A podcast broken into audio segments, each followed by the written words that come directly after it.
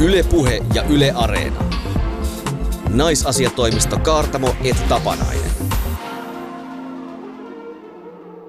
Ja taas on edessä viikon tärkein tunti. Lounastunnin lisäksi. Tänään puhumme siitä, miten vitussa pimppicareista, eli pimpin hyvinvoinnista on tullut taas yksi rasti siihen jokanaisen pitkään to-do-listaan heti ruoanlaiton pedikyyri ja lastenvaatteiden lajittelun jälkeen. Mitsu täyttää tässä kuussa kaksi vuotta. Mitä on tapahtunut? Mitä pitäisi vielä tapahtua? Sitä kertoo vieraamme kriminologi Maria Nurman, joka on vierailut vastikään kansainvälisessä Me Too-konferenssissa. Rakastetussa feministin kyselytuntisarjassa vastaamme muun muassa siihen, saako nainen puolustaa miestä vastamäessä, jos yleinen feministinen linja on sitä vastaan. Mm.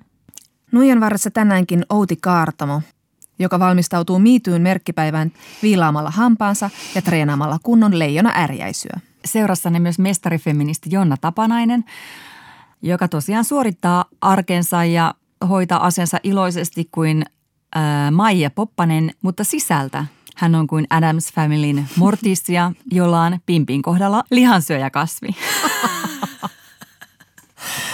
Näillä mennään. Mites tota?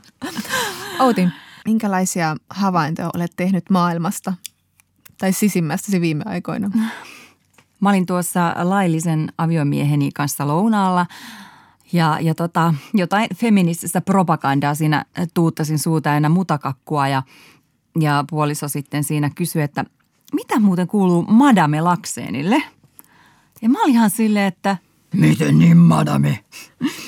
siis välittömästi nousi feministiset ää, anturat pystyyn, että rouvitellaanko täällä nyt jotain Marianne Lakseenia, siis tätä tätä tota, tasa-arvotyön merkittävää tekijää, joka siis valitettavasti muistaa siitä, siitä Tupolevin veljesten rienaavasta kikkelikortista. No kyllähän että paljon monesta muustakin muistetaan.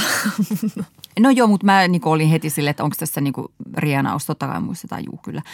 Mutta, Olit ärhäkällä päällä. No olin nykyään jotenkin usein ja, ja mies sanoi, että kauhea, kun sä ajattelet musta pahasti, että, että mä en sanonut madamelakseen, vaan mariannelakseen. Joo. Mä olin ollut niin kuin heti silleen, että mikä vitu madame se sulle on. Niin, että, että tätä niin kuin elämä on tosiaan nykyään. Että mä näen ja kuulen naisten halveksuntaa kaikkialla, missä sitä ei edes ole. Toki sitä paljon on. Ja, ja on koko ajan sitten vähän hiilenä. Että varmaan pitäisi mennä, tiedätkö, johonkin rentouttavaan kasvohoitoon. Laitapa listalle. Ja tämä tuli, mm. tämä tuli mulle mieleen siitä, että kun mä katsoin Yle Areenasta ää, tästä Skam-sarjasta tutun ää, Ulrike Falkin F-sana-repparisarjaa, jossa se menee norjalaiseen ammattikouluun levittämään feminismin ilosanomaa. Ulrike kysyy sitten näiltä norjalaisilta nuorilta, että jos he eivät ole feministejä, niin miksi he eivät ole. Niin syitä oli esimerkiksi nämä, että koska feministi on 30-40-vuotias nainen, joka valittaa kaikesta – Check. Koska feministi keskittyy sellaiseen typerään, että sininen on poikien väri ja vaaleanpunainen tyttöjen. Check. Koska ne haluaa enemmän oikeuksia naisille kuin miehille. Koska ne haluaa enemmän oikeuksia naisille, piste. Check. Ja sitten viimeisenä, koska ne vihaa miehiä. Check. Ei ku. En tietenkään vihaa miehiä. Sen sijaan tunnen voimakasta turhautumista kautta raivon sekaisia tunteita aina välillä. Esimerkiksi tämmöisissä instansseissa, kun näen, että vallan sokaisema mies vaikka kommentoi Greta Thunbergia tai, tai muita ihmisiä, jotka yrittävät saada äänensä kuuluviin tässä yhteiskunnassa. Mutta usein tunnen myös jopa sääliä, että onpa sun lokero ahdas ja maailma ahdas, että tervetuloa tänne sateenkaaria ja yksisarvisten maahan vaan – tämä Urikke vaan niin yritti avata näille oppilaille esimerkiksi, että miten sukupuoli vaikuttaa niiden valintoihin. Ja, ja, ja tota, olihan tässä koulussa tosi paljon semmoista, että esimerkiksi Raksa-linjalla oli pelkkiä poikia ja terveydenhoitolinjalla melkein kaikki oli tyttöjä. Siellä oli vain kaksi poikaa. Ja toinen näistä pojista kertoi, että se oli valinnut sen linjan sen takia, koska hän oli paikalla, kun hänen äitinsä sai kaksi sydänkohtausta. Ja sitten nämä ensihoitajat mm. teki häneen suuren vaikutuksen hänkin halusi alalle. Ja mua jotenkin itketti se, että, että niin vaadittiin tämmöinen niin henkilökohtainen järkyttävä kokemus, mm. että uskaltauduttiin niin kuin tälle alalle, joka koetaan olevan naisten ala. Ja, ja sitten toki tätä poikaa jotkut tuttavat haukkukin siellä koulussa homoksi. Mm. Voi jestas miten latteeta. Mm. Mutta nämä oli tämmöisiä niin kuin käytännöllisiä asioita, mitä se Ulrikekin mietti siinä sarjassa. Ja, ja sitten niin kuin ylipäätään sitä, että onko se keskittynyt liikaa siitä, siihen feminismisanaan. Mm. Ja tätähän kuulee joskus, että, että feminismi on liian niin arvottunut sanana, herättää ikäviä tunteita ja, ja mielipiteitä. Mutta, mutta sitten toisaalta ihan sama, mikä se sana olisi, tasa-arvoismi, niin kyllä sekin olisi varmaan sitten uhkaava. No se on totta. Se on semmoinen aihe, jota kohtaan moni on lyönyt lukkoon mielipiteensä aika aikaisin. Ja yleisestihän puhutaan tämmöisestä niin kuin vahvistusharhasta, että ihminen ei hevin muuta sitten muodostamansa mielipidettä, vaikka se saisi mitä tutkimusdataa mm. tai, tai tietoa tai, tai muuta, joka niin todistaa sen uskomuksensa yksinkertaisesti vääräksi tai virheelliseksi tai asenteelliseksi, koska feminismillä on huono maine ja patriarkaatti on tehnyt kaikkeensa pilatakseen sen maineen. F-sanassa Urika tekee näiden amislaisten kanssa tämmöisen feministisen läpimurron, kun se tajuaa, että, että se feminismi, jota se tarjoilee, niin henkilöityy siihen mm. niin kuin ihmiseen liikaa ja niin kuin hänen edustamansa feminismiin.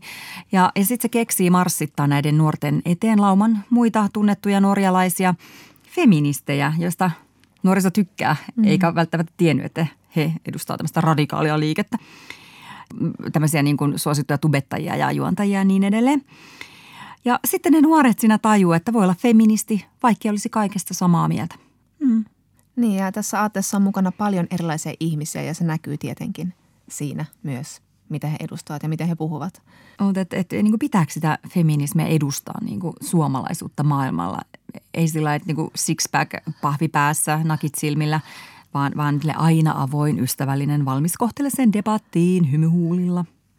Ei, joku vetää sen vihan voimalla ja joku vetää sitten lempeänä buddhana, ottaa vastaan maailman vääryyksiä ja yrittää korjata niitä. Niin kuin mä joskus aikaisemmin ajattelin, että niin kuin kuuluisi olla sellainen ymmärtäväinen ja keskusteleva, ettei mokaa sitä koko aatetta. Empaattinen feministi. Niin tämä aate on nyt niin kuin meikäläisen persona harteilla. Ei. Niin, koska onhan feminismi sitäkin, että niin kuin ihminen saa olla todella sellainen, mitä on ja sitten se niin kuin sovittelevuuden – ja lempeyden ja kiltteyden määritelmät, niin ne kyllä niin kuin sopii aika hyvin naisiin niin kuin patriarkaatin antamana. Että ehkä se itse asiassa on aika feministinen teko olla naama norsun persellä. niin, anna mennä vaan. Yle Puhe ja Yle Areena. Naisasiatoimisto Kaartamo et Tapanainen. Sitten hyvät kuulijat, puhallamme syntymäpäiväkakusta kaksi kynttilää, poksautamme skumpan ja avaamme paketit. Sillä on juhlan aika. MeToo-liike on nyt potra kaksivuotias ja sen ansiosta seksuaalisesta häirinnästä, naisten kohtaamasta väkivallasta ja ylipäätään naisiin kohdistuvista asenteista on puhuttu ehkä enemmän kuin koskaan. Hyvä MeToo! Hyvä MeToo! Hurraa! Sinäkinkö? MeToo. Sinäkin? Joo, MeToo. Monet pitävät MeToo-liikettä suorastaan vallankumouksellisena – se on äh, tällaista 70-luvun radikaalifeminismiä digiaikana, kun yksi nainen toisensa jälkeen sanoo, että on tapahtunut muuten myös meikä mandoliinolle, on kaikkien pakko huomata, että ongelma on rakenteissa ja koskettaa siksi meitä kaikkia, ei vain yksilöitä. Mutta mitä kaikkea Mitsuista on jäänyt käteen? Kriminologi ja tasa-arvo- ja yhdenvertaisuuskonsulttiyritys Ekvalian asiantuntija Maria Nuurman on yksi niistä suomalaisista naisista, jotka saivat kutsun puhumaan Islannissa syyskuussa järjestettyyn kenties ensimmäiseen tai ainakin valtavaan kansainväliseen Mitsu-seminaariin. Osallistujia oli 800 eri maista. Maria Nuurman, mitä sä ajattelit silloin pari vuotta sitten, kun ensimmäiset hashtagit MeToo alkoi ilmestyä sosiaalisen mediaan? No kun mä muistan sen, että se oli aamu, kun mä tavallaan niin kuin huomasin sen. Ja, ja niitä oli pari ilmestynyt ja sitten mä, mä että mikä tämä on. Ja sitten se päivän mittaan tuli niin kuin enempi ja enempi niin kuin se oma feediin. Ja mä muistan, että mun eka ajatus oli sillä, että sit kun mä tajusin, että mikä tämä on, että, että apua, että nyt kaikki jakaa näitä omia, joskus hyvin kipeitä kokemuksia. Että jos ei tämä nyt lähde tästä lentoon, eikä tästä tule sitä massaa, niin hirveän moni on on jotenkin ehkä vähän heikoilla tai on, on ehkä kertonut enemmän kuin mitä olisi muuten kertonut, että jos ei saada tähän sitä voimaa. Mutta missä vaiheessa sitten huomasit, että tämä ei ole mikään pikku hashtag-juttu, vaan tästä on tulossa jotain suurta ja aloit uskoa, että se kantaa se liike?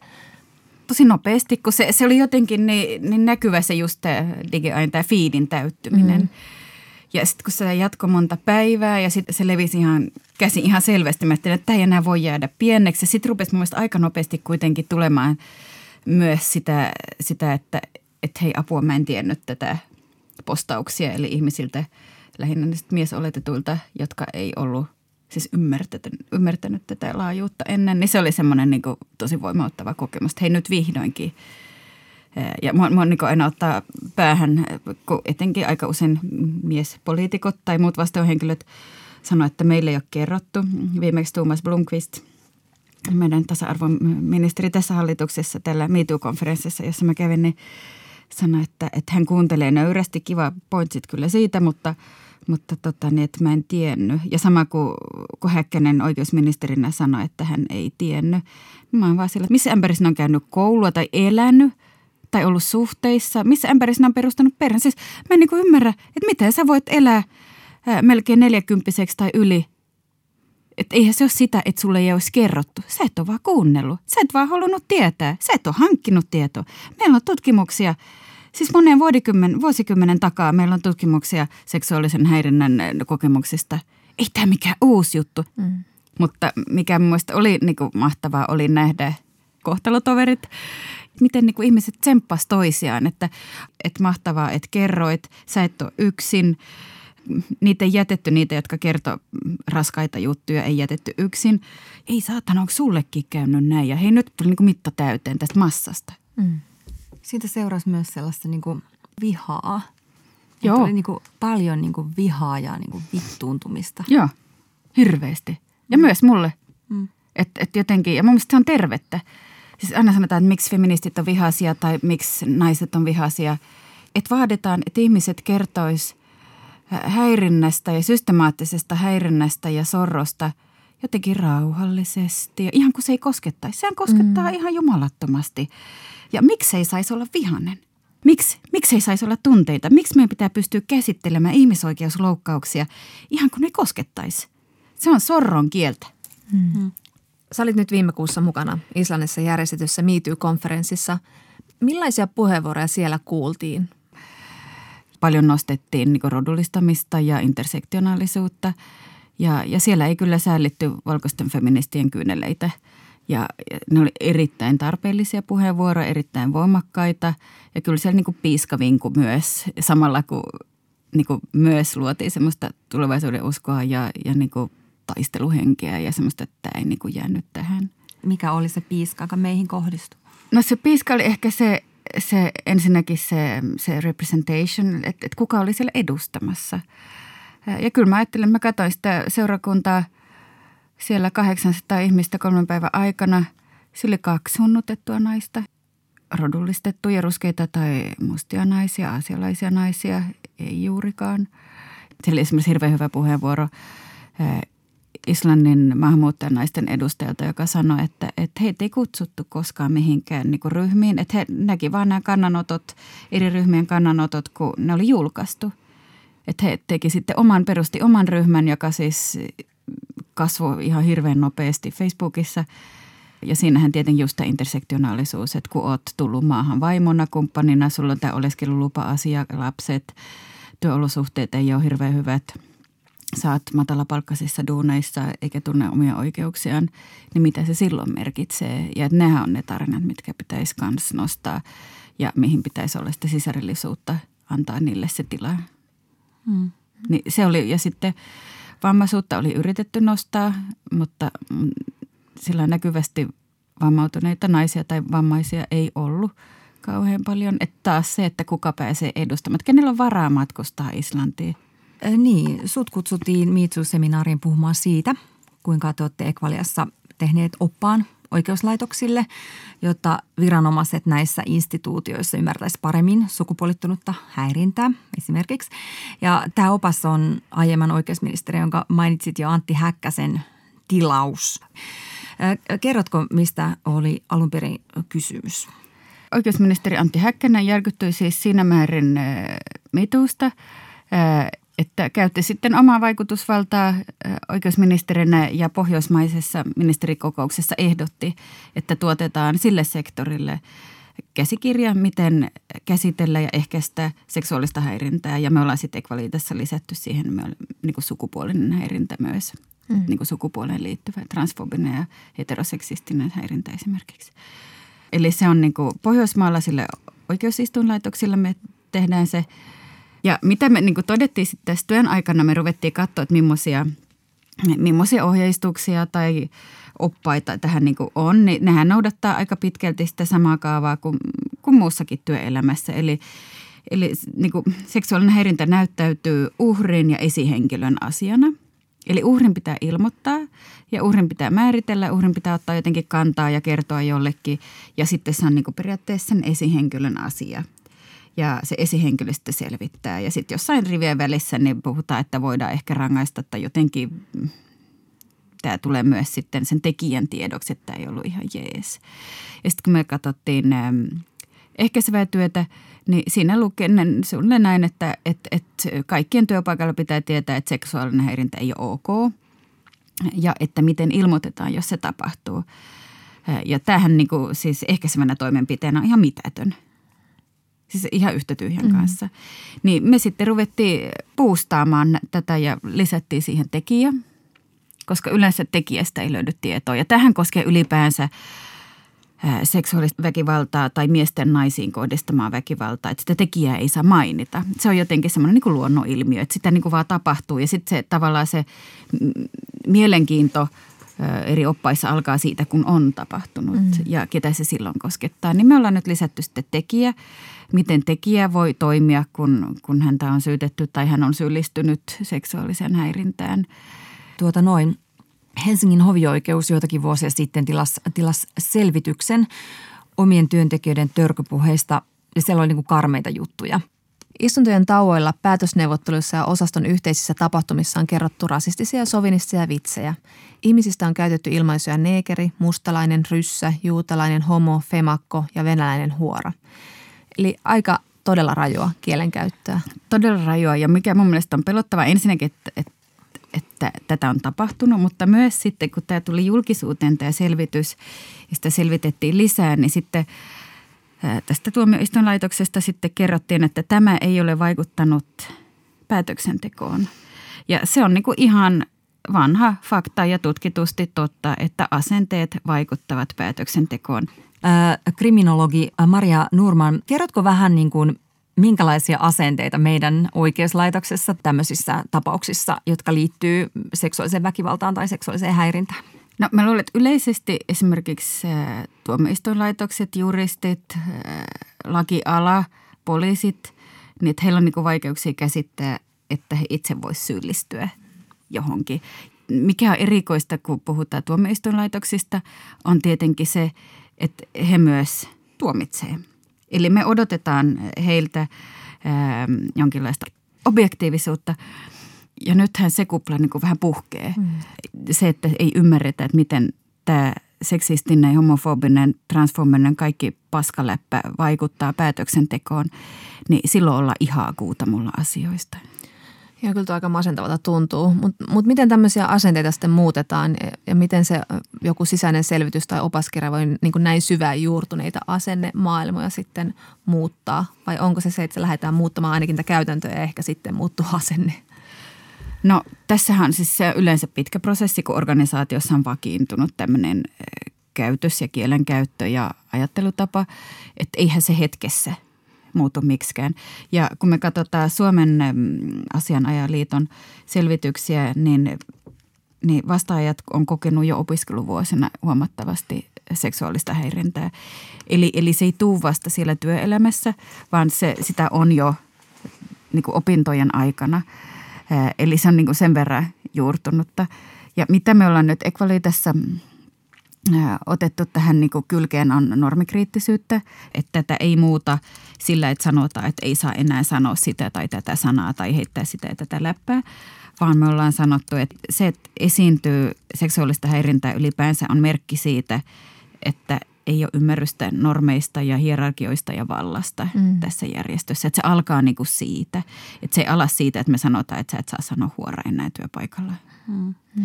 Eli se on niin se ehkäisevä työ ja se, se tavallaan se uudelleenrakennustyö. Ja sehän nyt tässä jännittää, että mit, miten nämä ottaa niin tämän vastaan. Että tämä on aika semmoista teflon purkkaa mm. tietyissä asioissa. eihän ne siis, jos ei ne kykene omalla työpaikallaan näitä asioita käsittelemään, niin miksi me luullaan, että me saataisiin sieltä oikeudenmukaisia tuomioita? No Ruotsissa juridisen sektorin Wilkenret-liike oli asianajajien ja oikeustieteen opiskelijoiden masinoima. Siellä on puhuttu näistä asioista jo paljon. Ruotsihan on tämmöinen miituun voittaja, jos nyt näin voi sanoa. Tai ainakin se on ollut tehokkain näissä monissa asioissa. Että siellä esimerkiksi tosi moni ammattikunta järjestäytyi oman hashtagin alle laulajat, muusikot, koululaiset, poliitikot, urheilijat, akateemikot, Joo. kaikki. Ja, ja sitten jaettiin myös potkuja aika aktiivisesti. Mm-hmm. Miksi Suomessa ei ole tapahtunut tällaista?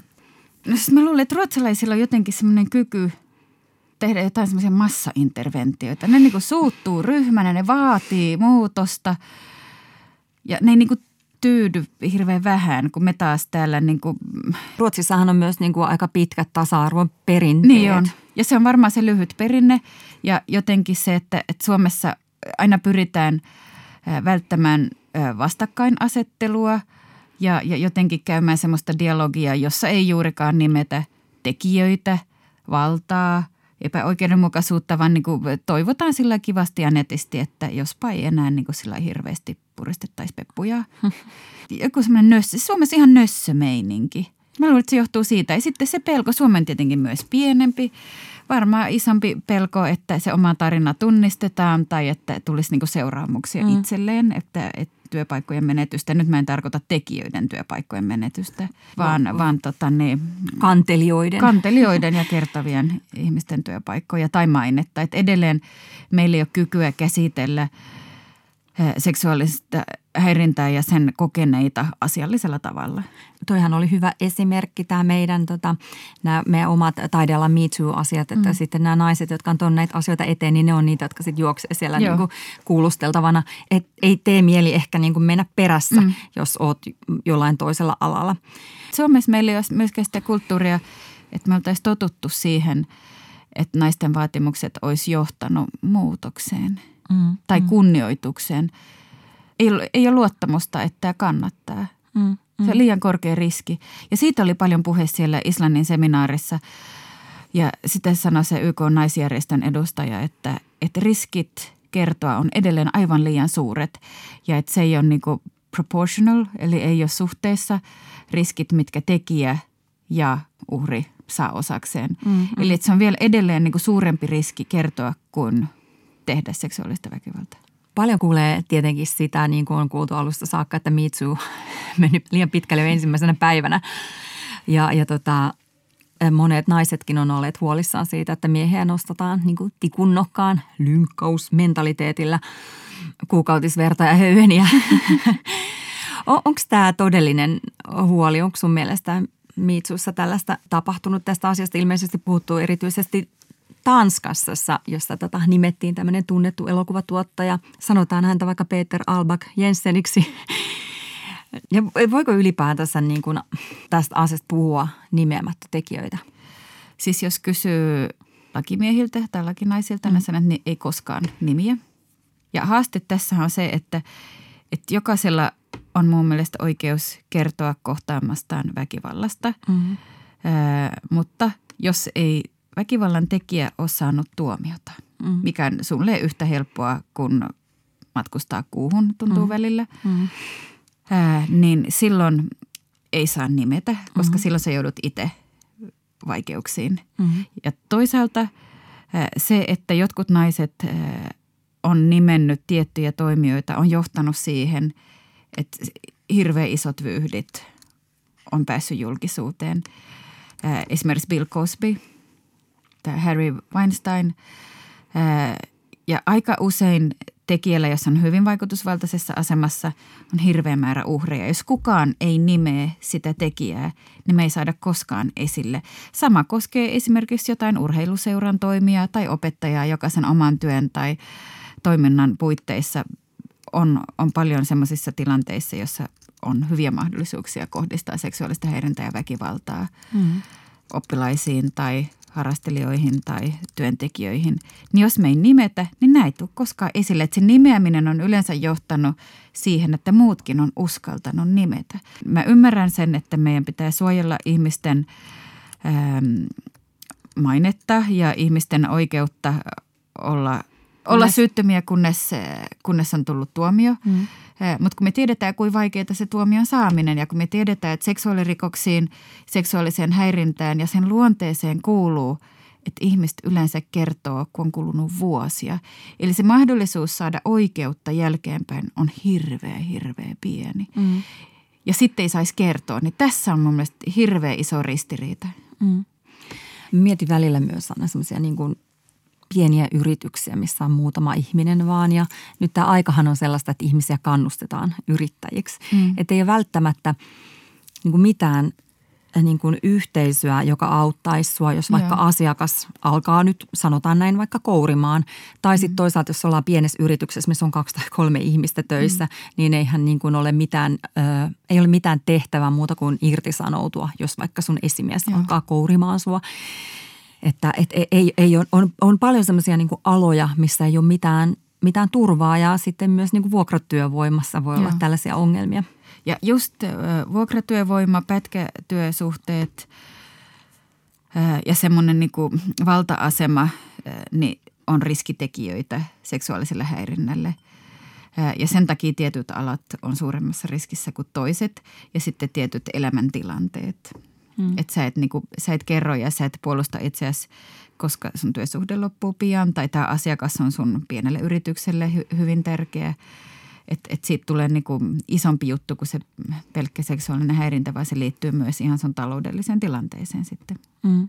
Luuletko Maria, että, että naiset, on vielä, jotka on kohdannut seksuaalista häirintää, eli kaikki naiset, niin välttämättä niin kuin tunnistaa sitä tai pystyy voimaantumaan siinä. Aika paljon niin kuin näkee sellaista, että niin kuin naiset vaikka pilkkaa naisia. Me ei osata mm. paikottaa ja hoho. Ja tuossa mm. huomaa taas, että on muija ratissa ja, ja mitäs mm. nyt tässä, että jos joku nyt vähän työpaikalla persettä läpsäsee, niin minä vaan kuittaan sen huumorilla. Mm. Tanskalainen Emma Holten piti tästä hirveän hyvän puheenvuoron. Ja Emma Holtenhan tuli tunnetuksi siitä, kun, kun hän, tota, niin, joku hänen kumppaneista julkaisi tämmöistä niin revenge porn – kostopornoa. Ja hän sitten vastatoimena julkaisi itsestään kuvia, alaston kuvia. Ja hän on niin kuin siitä lähtien niin kuin puhunut paljon seksuaalista väkivallasta häirinnästä. Hän puhuu siellä seminaarissa hirveän hyvin, sanoi, että, että hän oli niitä naisia ja tyttöjä, jotka ajatteli, että jos hän on tässä pelissä mukana ja hän pelaa patriarkaatin sääntöjen mukana ja hän on hyvä jätkä. Hmm. Hän puhuu pahaa muista naisista ei puutu mihinkään semmoiseen niin asiattomaan kielenkäyttöön tai seksistiseen tai homofobiseen läppään, niin hän on niin kuin mukana. Että hänen asema tässä hierarkiassa nousee ja että hän olisi turvassa. Että hänelle ei tehdä pahaa ja jos hänelle sattuu pahaa, niin, niin tämä patriarkaatti niin kuin auttaa häntä. Mm, mm. Ja totesi, että ei näin käynyt. Mm. Että hän silti hän koki tämän kostopornon ja kukaan näistä hyvistä jätkistä ei ollut sitten tukena, ei ollut tarvinnut.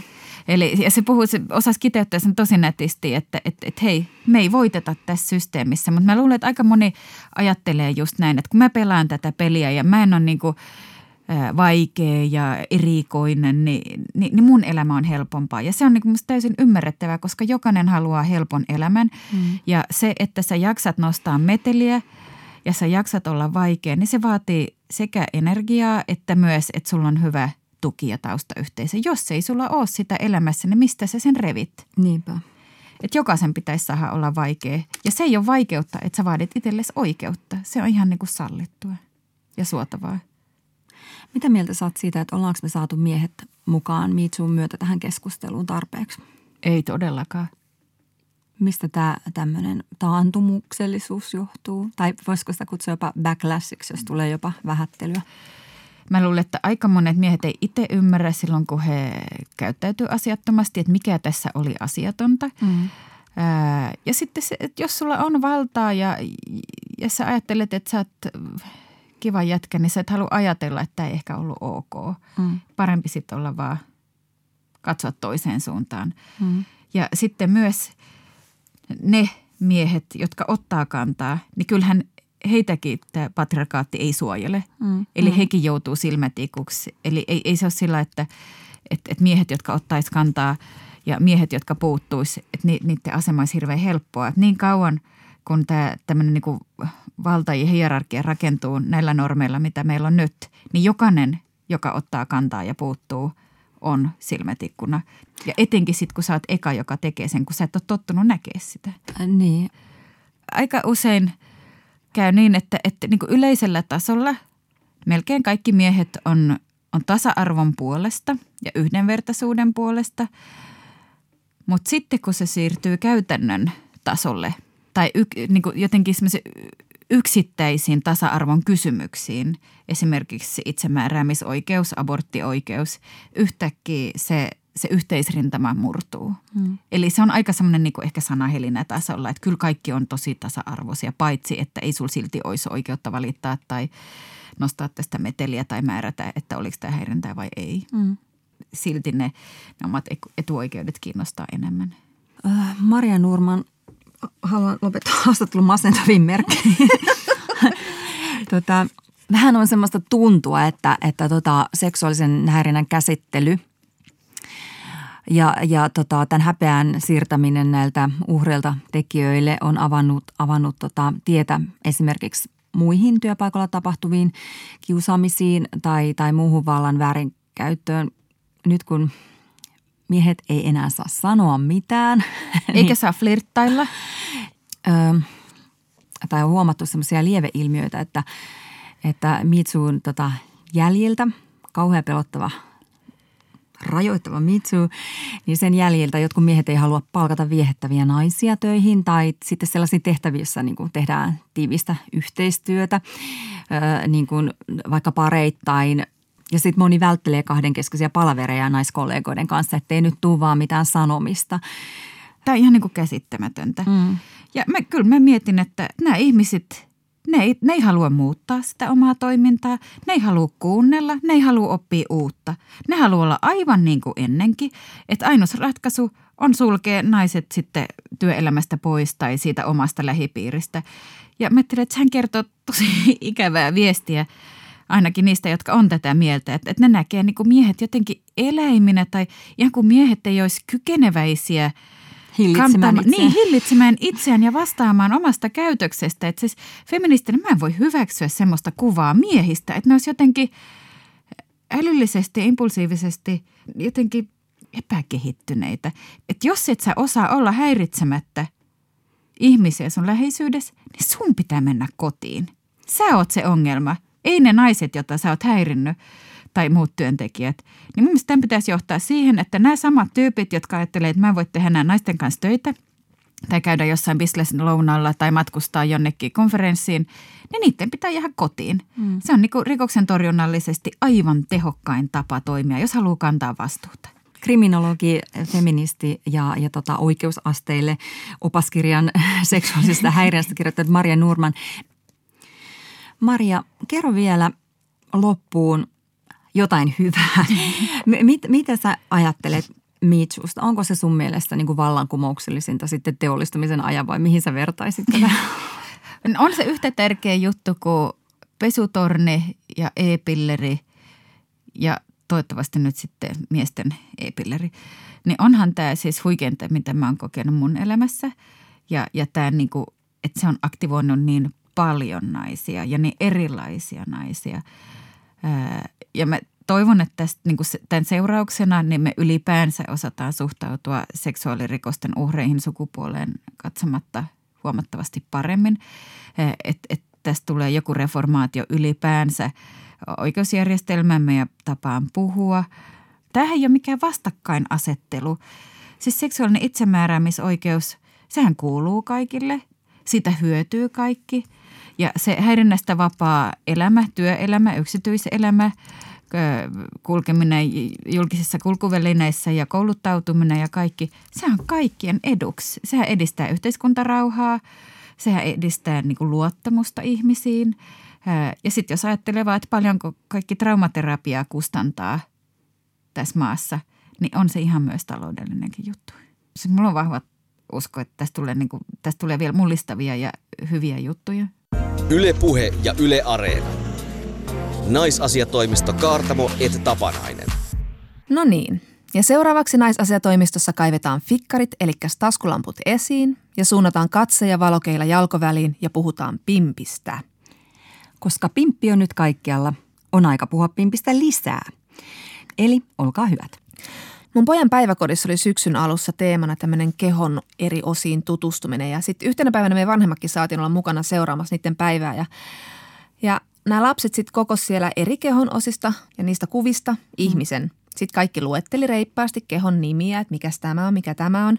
Ja sitten poikien kohdalla sanottiin tomerasti pippeli ja sitten tytön pimppi. Kohdalla sen sijaan kuului sellainen pieni hihitys ja tirskunta ja sitten nämä lastentarhan opettajat sanoivat aika tiukasti niille lapsille, että hei, tytöillä on oikeus myös tähän asiaan, että pimppi on ihan yhtä tavallinen asia kuin vaikka pippeli. Mutta kun ei se ole. Minä ajattelin siellä mielessäni. Viittaus. Viittaus, saanko, saanko puheenvuoron. Sillä naisen tuhero, sehän on aina ollut sellainen pieni tuntematon asia, joka vähän hävettää ja naurattaa ja, ja seurakunta siitä vaietkoon. Mutta pimpsasta puhuminen on tietenkin ihan olennaisen tärkeää naisen fyysisen ja henkisen terveyden takia. Mutta on vaan niin vaikea aloittaa keskustelua, jos pimpille ei ole edes hyvää nimeä. Ja se on totta, koska esimerkiksi toimittaja Ronja Salmi teki TV-ohjelmasarjassaan jakson Pimpistä. Ja hänkin kävi läpi sitten tätä, että miten puhua siitä asiasta, jolle ei ole nimeä. Se on niin kuin Voldemort Harry Potterissa, että sillä on sitä omaa vakiintunutta semmoista neutraalia nimitystä. Että se on joko niin kuin lapsellinen, pimppi tai roisi, vittu tai pillu. Tai sitten se on tosi lääketieteellinen, kuten vaikka ulkosynnyttimet. Tai sitten se kuvaa vain jotain osaa siitä, vaikka niin kuin vagina ja vulva. Tai sitten se on yksinkertaisesti hyvin tämmöinen osoittelevan sovinnainen, kuten häpy ja sitten kun taas niin kun miettii ihan tämmöistä vakiintutta nimeä ja neutraaleakin nimeä, meillä on miehen sukuelimelle. Eli on ihan ok puhe rennosti, että vähän niin kuin ihan omasta pikku lemmikistä, että mä lähden nyt viemään Pekka junioria ulos. Käärmen näyttelyyn. Mä oon kuullut, että jotkut puhuu pikkutytöilleen etupepusta. Mun kaverille puhuttiin haarukasta. Mitä? en mä tiedä, mitä se tarkoittaa.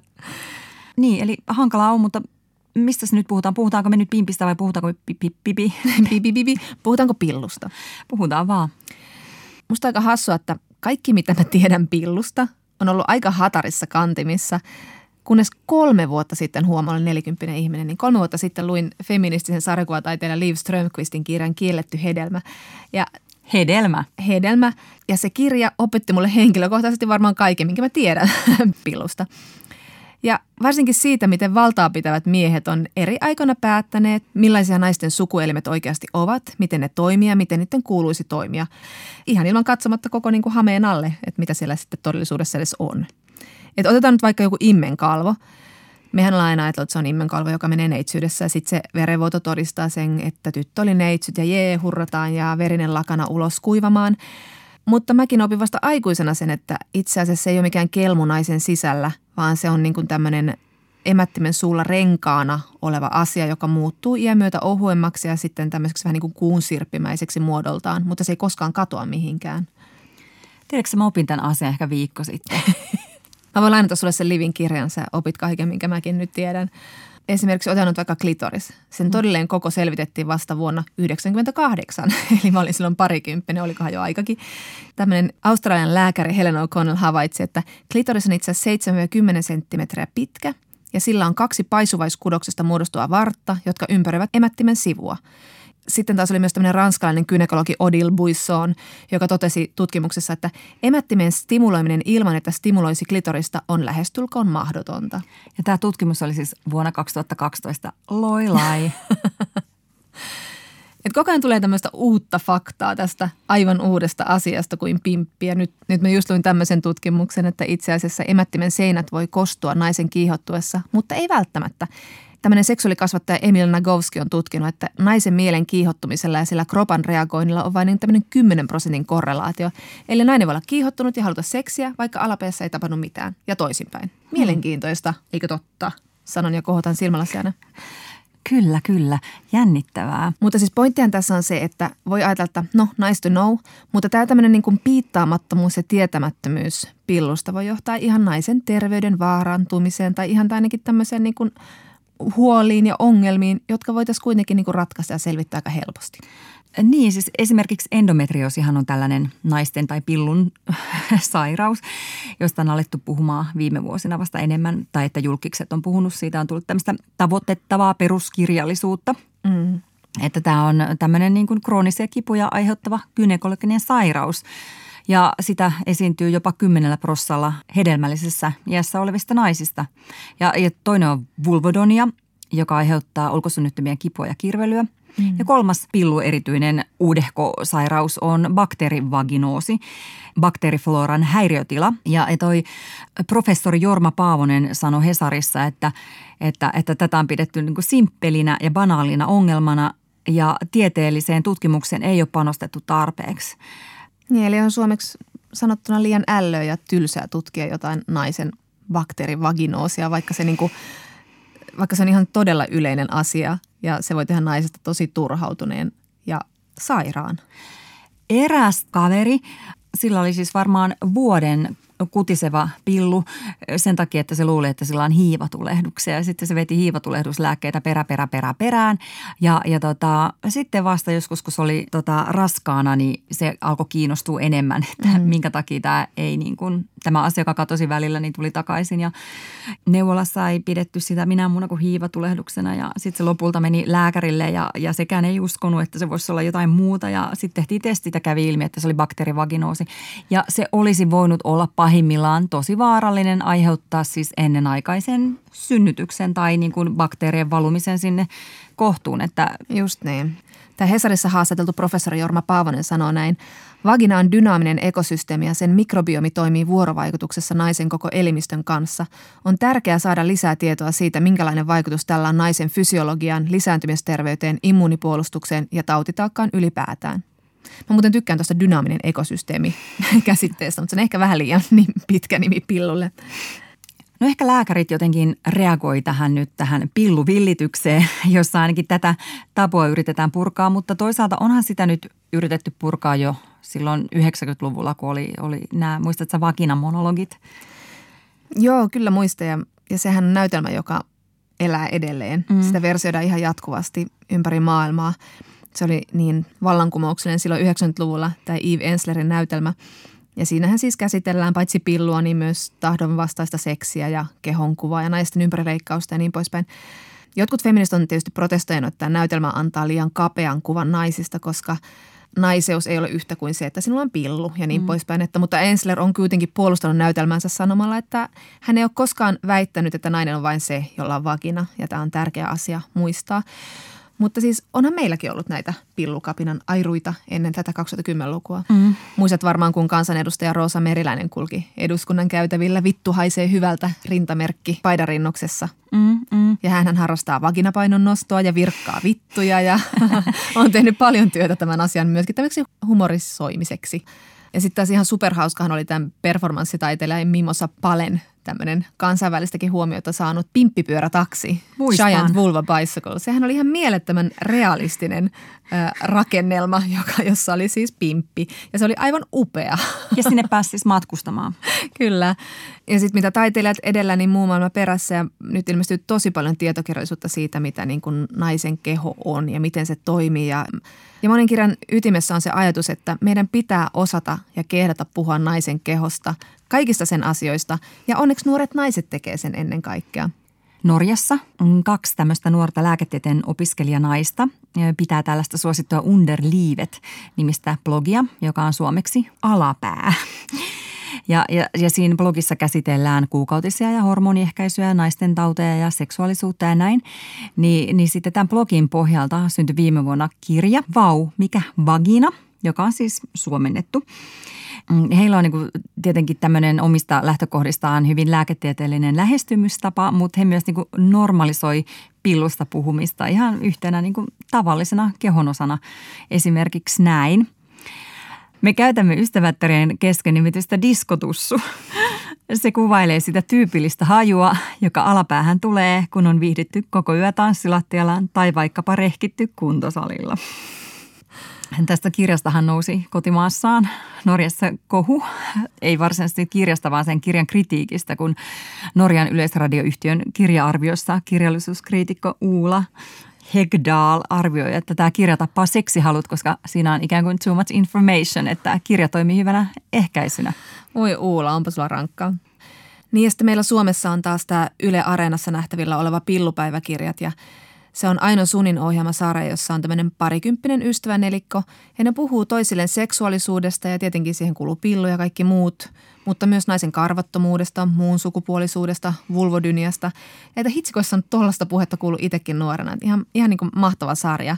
Mutta tämä puhe on vaan niin tosi tarpeellista, sillä edelleen naisilla on tosi ihmeellisiä ajatuksia siitä, että miltä se, niin kuin se normaali pillu näyttää. Mm. Että asia ei ole muuttunut mihinkään ja sitten se on luultavasti ehkä vaan pahentunut pornon myötä, kun se on valtavirtaistunut ja siinä näkee tämmöisiä tuunattuja ja trimmattuja ja karvattomia pimpsoja – ja niin kuin tuossa pillupäiväkirjoissakin, niin siinä yksi päähenkilöstä sanoi, että meille näytetään se kaavakuva, jonka mukaisia me ajatellaan, että kaikkien pillut on, mutta mm. moni ei edes uskalla katsoa sitä alapäätään. Että miten me voidaan elää vuotta 2019 ja nämä asiat on näin keskiaikaisia. Mitäs Jona, oletko itse tehnyt opintoretkeä sinne? Ai alakerta. Totta kai mä olen. Niin. Haluatko Kuulla lisää. nähdä piirroksen Joo, kyllä se kuuluu mun ihan ihmisen tehtävään tutustua omaan anatomiaansa. Missä yhteydessä? no tietenkin lapsena ja nuorena, mutta sitten myös synnytysten jälkeen kiinnosti nähdä sotata? asioiden tila. Sotatantere.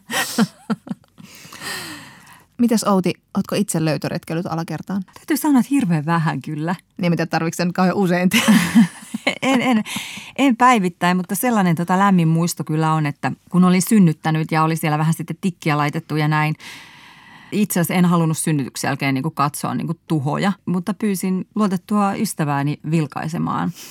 Anna tuli käymään ja sanoi, että voitko vilkaista Toosaani, onko siellä kaikki ihan, onko siellä kaikki ihan kunnossa. Hän oli hyvä ystävä. No todella oli. Ja hän katsoi ja siellä tuli sellainen väkinäinen hymy ja hän sanoi, ihan ok.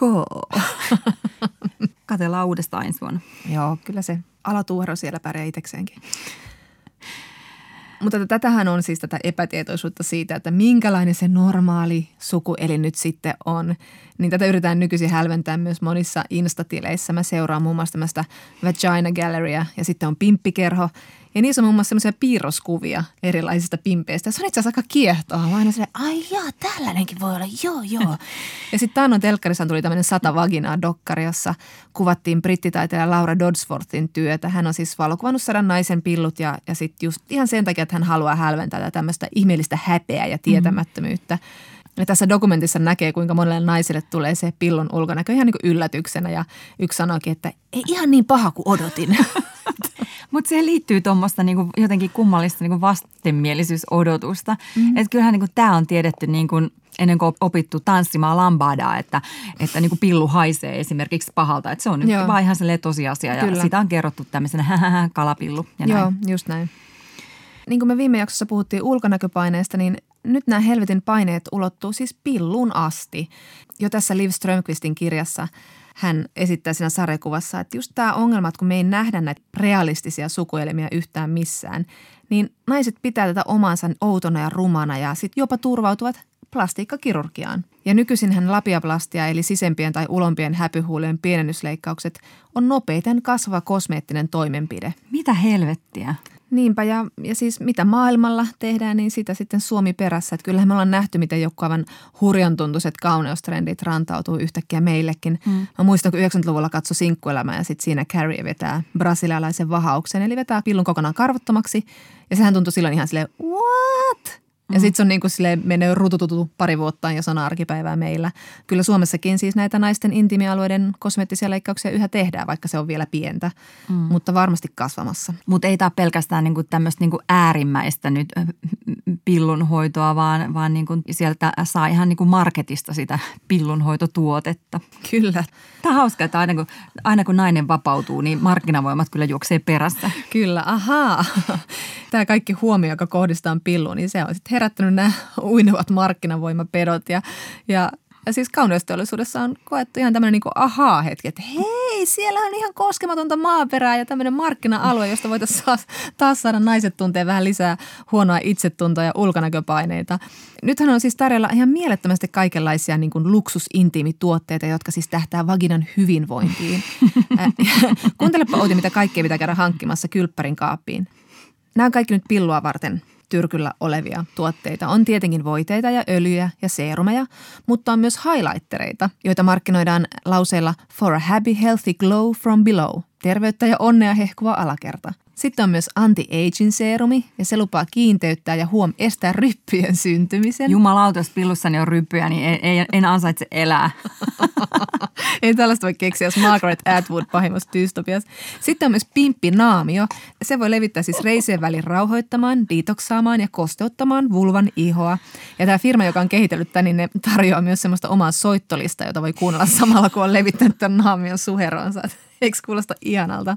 Hemmotteluhetki Niin. feministin tapaan. Kyllä se pitäisi kuulostaa, sillä Cosmopolitan otsikoi ihan hiljattain näin, että V-time is the new me time. Onko vi viittaa siis ilmeisesti vaginaan? Joo, koska eihän vaginaa nyt silti viitsi kirjoittaa mihinkään. Luin myös, että tämä V-time voi olla myös tämmöinen party time, sillä pilloa voi myös tuunata siis bilekuntoon. Joku firma tarjosi tämmöisiä glitter-kapseleita ja niillä voi täyttää pimppinsä, että saada siten taianomaisen tussun. Mutta rantautuvatko nämä meille järkevään Suomeen, niin enpä sitten tiedä. Mutta sitten toisaalta voi kymmenen vuoden päästä, totta kai, nyt on uusi highlighteri pimppi. Mutta siis mä oon siinä käsityksessä, että kaikki lääkärit ja gynekologit on aina sanoneet, ettei että alatuheroa pestään pelkästään vedellä, mm. pelkästään vedellä, koska se kuivuu. Mutta ilmeisesti tämä ei niin pidä enää paikkaansa sitten. Minusta se on ainoa asia, mikä meillä on opetettu pillusta, että se pestää vaan vedellä ja muuten annetaan illan, ihan olla omassa rauhassaan. Gwyneth Paltrow, tämä maineikas näyttelijä, jolla on tämmöinen wellness-firma Goop, niin Gwyneth Paltrow nykyään kehottaa naisia höyryttämään vaginaa, koska miksipä ei. Joo, se on ollut hänen niin kuin tämmöinen suuri missio jo pitkään. Eli se on tämmöinen energeettinen hoito, joka tasapainottaa naishormonitasoja ja sitten niin kuin puhdistaa kohdun ja kaiken muun. Hän niin kuin markkinoi ihan tämmöisillä virheellisillä terveydenhoidollisilla väitteillä tätä pimpin hoitoa.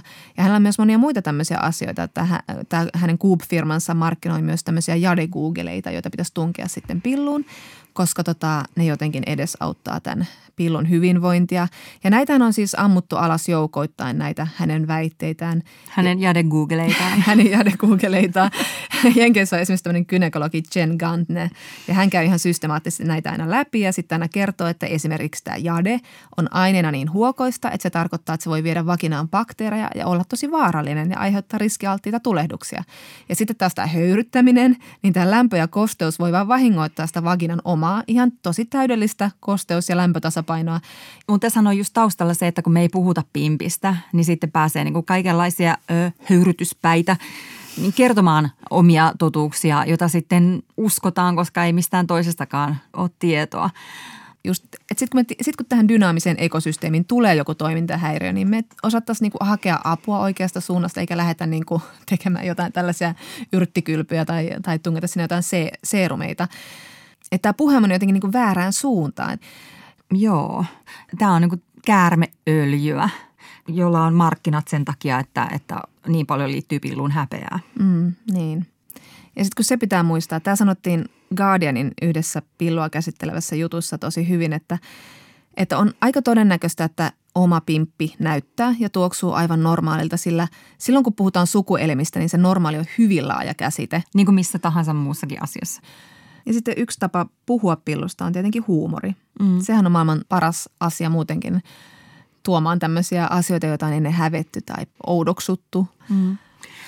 Kikkelihuumorihan on siis ihan yhdyssana, mutta kyllä niin kuin erittäin hyviä äh, pilluvitsiavauksiakin on. Joo, mua ilahdutti amerikkalaisen komediainen Amy Schumerin oma elämän kerran alku. Se alkaa siis Open letter to my vagina. Avoin kirje vaginalleni. Ensinnäkin anteeksi. Toisekseen ole hyvä.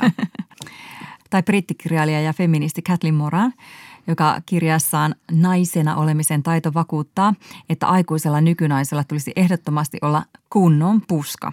Isokarvainen pörrö, ihana karvaturri, joka naisen istuessa alasti näyttää siltä kuin hänellä olisi silkkiapina sylissään. Sillä on yksi aikuisen suuria nautintoja maata riippumatossa ja erotella hellästi turrikkaansa samalla, kun tuijottelee taivasta. Hoitosession jälkeen oman pesän kuuluu olla tasainen ja pöyheä. Kämmentä voi kevyesti pompottaa sen päällä, kuin se olisi pikkuinen karvatrampoliini. Ja sitten muistatko Outi sen taannoisen meemin, jossa kehotettiin nimeämään oma pimppi viimeksi näkemänsä elokuvan mukaan. Sehän herätti naurua Twitterissä. Mikä sun pillun nimi olisi sen mukaan, Outi? Victoria ja Abdul. hänestä moneksi. Näköjään. Mä olin varma, että sä sanot jouluprinssi. Mä pettynyt. Mun oman nimi oli Ibiza. Kovat pailut aamusta iltaan. Mä oon nyt sanonut tässä niin kuin viimeisen parinkymmenen minuutin aikana pillu useammin kuin elämässäni koskaan ehkä aikaisemmin. Tässä ajassa niin kuin totuin siihen. Tuli sellainen olo, etten kiroile, mutta silti toivon, että ei äitini kuuntele tätä ohjelmaa. Yle Puhe ja Yle Areena. Naisasiatoimisto Kaartamo et Tapanainen. Hyvät kuulijamme, olemme edenneet ohjelmassamme rakastettuun Kysy feministiltä, koska täytyyhän sitä kerran elämässä naiselta jotain muutakin kysyä kuin haetko lisää kaljaa osuuteemme. Paula T. Saako feministi olla sitä mieltä, että myös nainen voi joskus olla väärässä tai tyhmä? Onko ok, että feministi puolustaa miehiä silloin, kun toiset feministit heitä dissaavat? Hyvä Paula. Kyllä. Feminismius ei myöskään kuulu esimerkiksi Valviran valvonnan piiriin, joten lupaa ei peruta. Kerran saatu feminismileima pysyy kyllä tiukassa, miksi kannattaakin harkita tarkkaan, lähteekö tällaiseen humputteluun alun alkaenkaan mukaan.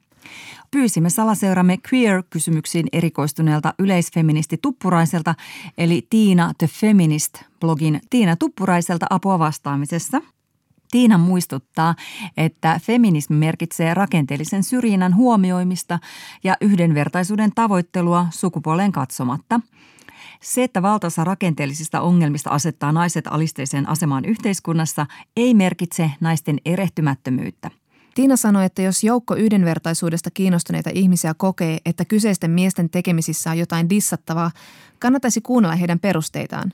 Jos taas kategorisesti ajattelee dissaamisen olevan epäreilua, koska se nyt vain on niin, kannattaa tarkastella omia motiiveja. Joskus tämä reflektio voi toki päättyä lopputulemaan, että tällä kertaa miehiä syyttävien naisten argumentit eivät ole perusteltuja – Kirjailija ja toimittaja Barry Weiss kirjoitti kolumnissaan pari vuotta sitten, että naisten pitäminen erehtymättöminä on holhoavaa ja fetissoivaa, ihan kuin naisia ei voisi kohdella tasavertaisina keskustelun osapuolina ja ihan kuin heidän pitäisi ansaita kuulluksi tuleminen yliinhimillisellä erehtymättömyydellä ja pyhimyksellisyydellä. Lisää kysymyksiä voi lähettää osoitteeseen naisasiatoimisto at yle.fi. Ja näin, tässähän sitten olikin ohjelmamme tällä kertaa.